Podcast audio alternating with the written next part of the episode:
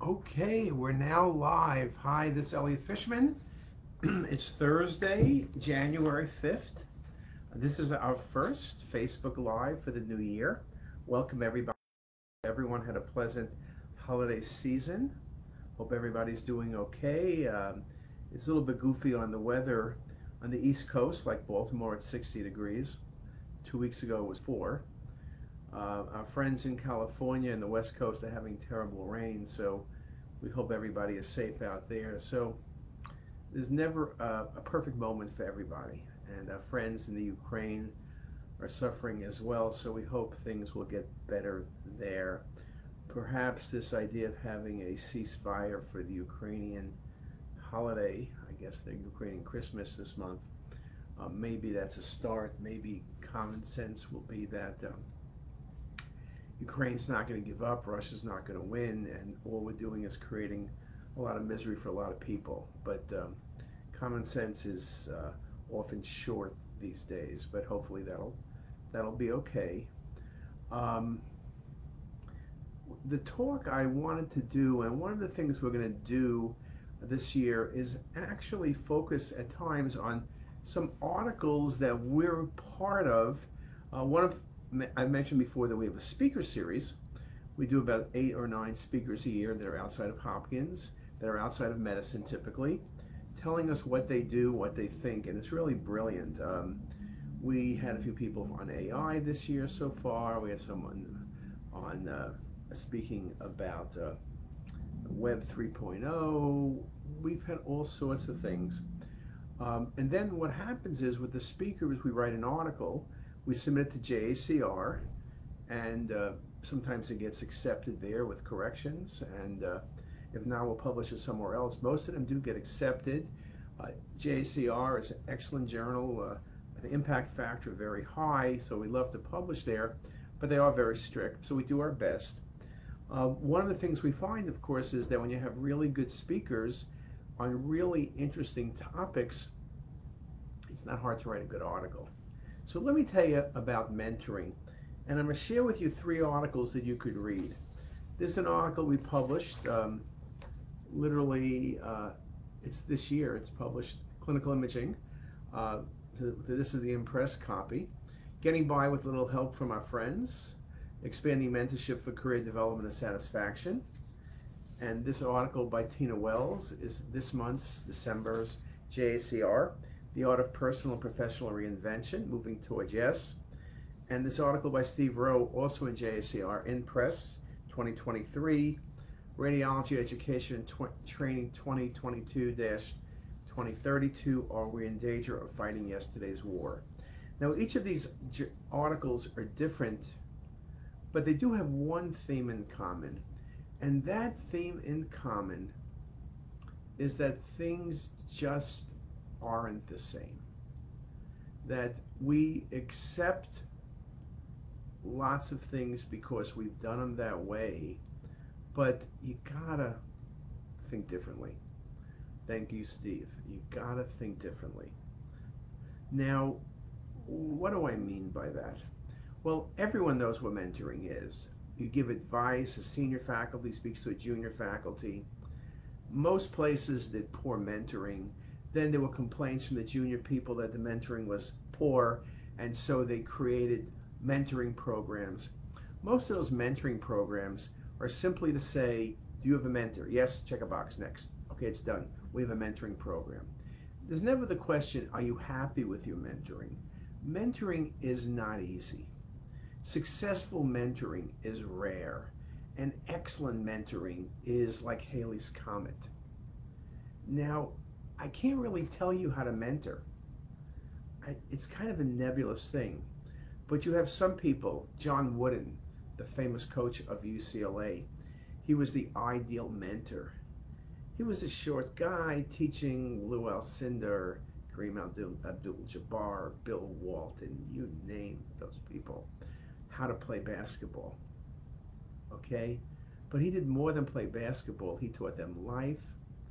And for all of the people who finished UCLA in over a 10 or 20 year period, he was their guiding light. You talk about John Cameron in surgery at Hopkins. Dr. Cameron was chair for over 20 years, still working daily, still mentoring, giving people advice, teaching leadership skills, teaching how to behave, how to move forward, how to succeed. Dr. Cameron was one of those people who could mentor people because he knew what people needed to do and he wanted them to be successful. Dr. Cameron realized that if the people he trained were successful, he would look better. Most people think the other way around that if I do better and your light shines, my light diminishes. Dr. Cameron knew that if his light would only increase if the people he trained became stellar, and he was successful at that. Now, in this article, Radiology Training 2022 2032, uh, we followed up on an article that was written by Steve Pereira talking about education and the generational thing. That even if you did mentoring, what worked well 10 years ago may not work today. Today's people are different. Half the people want to be working from home. How do you mentor somebody who's from home? And in education, you know, we talk about fighting yesterday's war. We go with what worked well yesterday. But the truth is, it's not anyone's fault, but what worked well yesterday may not work well today. That becomes very, very important. Um, it's really critical. It's really, uh, it just is amazing how the time changes everything. Now, in this article, Getting By with Little Help from Our Friends, we spoke about how mentorship typically is a senior person speaking to a junior person. And it's radiology speaking to radiology, surgery to surgery. I will tell you personally, my mentorship came from other departments. Dr. Cameron is a good example, and other people, as well as people outside of Hopkins, the Ed Catmulls of the world those were the people who really showed me what I needed to do and how I needed to do it. And you don't need to have a mentor, one person. In some ways, you need to learn from many people different things how to behave, how to be tolerant, how to lead, how to learn, how to discover. You don't need one person. Maybe you find that miracle person, the Dr. Cameron or John Wooden. Most of us, you need a few people in this article, we spoke about something that Patrick Collison, head of Stripe, speaks about, is how he has had mentorship of senior people, and he's very grateful for that. But he spoke about a circle of friends. That in that circle of friends, you get mentorship. Now, that's a bit challenging. Like, if you're a bunch of assistant professors, is that the person who can mentor you? They may not know a lot. This is conflict, perhaps, of competition. But I think what one thing to think about is somebody in surgery could mentor you, and your friends outside of radiology. Many of you have lots of successful friends. Now, they may not know how to present the opening session at RSNA, but they know what it takes to be successful and what you need to be doing. So, this idea about mentorship mentorship does not need to be within your specialty and even within medicine. Okay? Well, I'll, I'll read you a quote. While mentorship is important in radiology, some have reported on the lack of emphasis of mentoring, particularly in the form of formal programs for med students, residents, fellows, and junior faculty. Again, formal programs are great, perhaps, but I don't know. I think mentoring is hard. I think you need to figure out a way of getting more advice. There's no such thing as too much advice. There, we quote, there is no ideal format, formula format for mentoring. If there were, it would be like used universally. As it is, there's a wide range of opinions on the effectiveness of standard mentorship models. In some cases, academic departments may offer mentorship to check off a box of expectations. Remember, mentorship is kind of like I interviewed someone a couple years back about mentoring, and they said, "Oh, they're mentoring this person, this person, this person." And then I looked at those people's CV. They, you know, they really didn't do a lot. And the person told me, "Well, you know, mentoring to me is giving advice, but I don't can't be bothered with the details." I think it's the other way around. if you're mentoring someone, you got to make sure they're doing what you told them to do. Otherwise, it's like telling someone, okay, I'm going to give you advice on the stock market buy low, sell high. Okay, if you can do that, you'll make a lot of money. You'll always be winning. But how do you do that? I don't know. No one. That's the thing. What is it you're doing and how do you do that becomes very, very important. I think also you need to really take control of mentoring and make sure you're happy. Uh, Tina Wells speaks about having a mission, having a vision, and having inspiration. She talked about the same thing about um, what are you passionate about? How do you get passion? There is also the why. And also, people may know you well. You have friends. And she spoke about how she was looking at a job she was going to take. And her friends told her, you know, that job may be a good job, but that's not you. You're not going to be happy. Yes, it pays a lot of money, with a lot of responsibility, but that's not your passion. And you're going to be unhappy.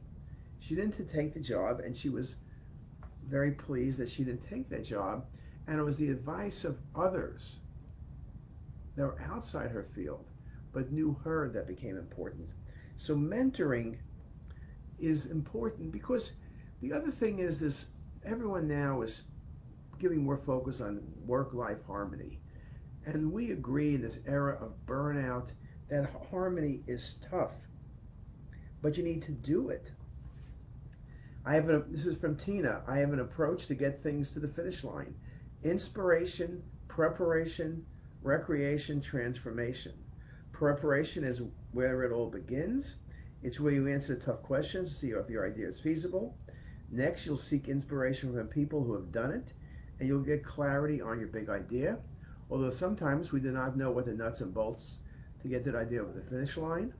Then recreation is about fun and play, but it's also a time for rest and a time to a step back and ask ourselves what is truly important to us, which is something we often do not allow ourselves to do. Lastly, transformation is where your idea materializes into reality. Four steps, but you can see that finishing the project is really the last step. And it doesn't work unless you have those first three steps. It's kind of like writing an article. It's one thing to proof an article or write the article. To me, when I think of something and I have a good idea, and I research it, and I think about it, to write the article takes no time. I don't even type it most of the time. I either dictate it or write it. I mean, that's old fashioned. But I've written 1,400 articles and I am old fashioned doing it that way. And I still edit by pen. I know how to use Office, I know how to use Word. But I am really engaged with pen in hand. So there are many ways of doing things. What is the way of doing things for you? That really is the question you need to answer. And this mentoring thing is what's good for you, what makes you happy, what does mentoring look like for you? It's not going to be perfect. Now, I'm looking at the comments. Um, Manaverta says hi, and then John says hi, and Lily's added a few of the articles. Um, John, John Biacchino also made the point that um, mentoring and leadership often means forcefulness. John was a smoker. And so I'll just tell you that um, John's probably smoked since he was a teenager, tried to quit unsuccessfully. And one day Dr. Cameron came in and said, I think it's more than 12 years ago, John, but you know better than me. Um, wanted to ask John something. And I said, John wasn't here. And they said, Where's John? He said, He's out smoking. Dr. Cameron, who's very, very busy, waited in CT till John got back and said, Where were you? And John said he was getting a smoke. And Dr. Cameron said, You will stop smoking. It's not good for your health. It's not good for anything. You will stop smoking now. Now, that's not a strategy for telling someone to stop smoking. And John stopped smoking at that point, period. Uh, an amazing story, but that's Dr. Cameron. That's mentorship that's, you know, the other thing about a mentor like Dr. Cameron is you look up to him because of what he's done.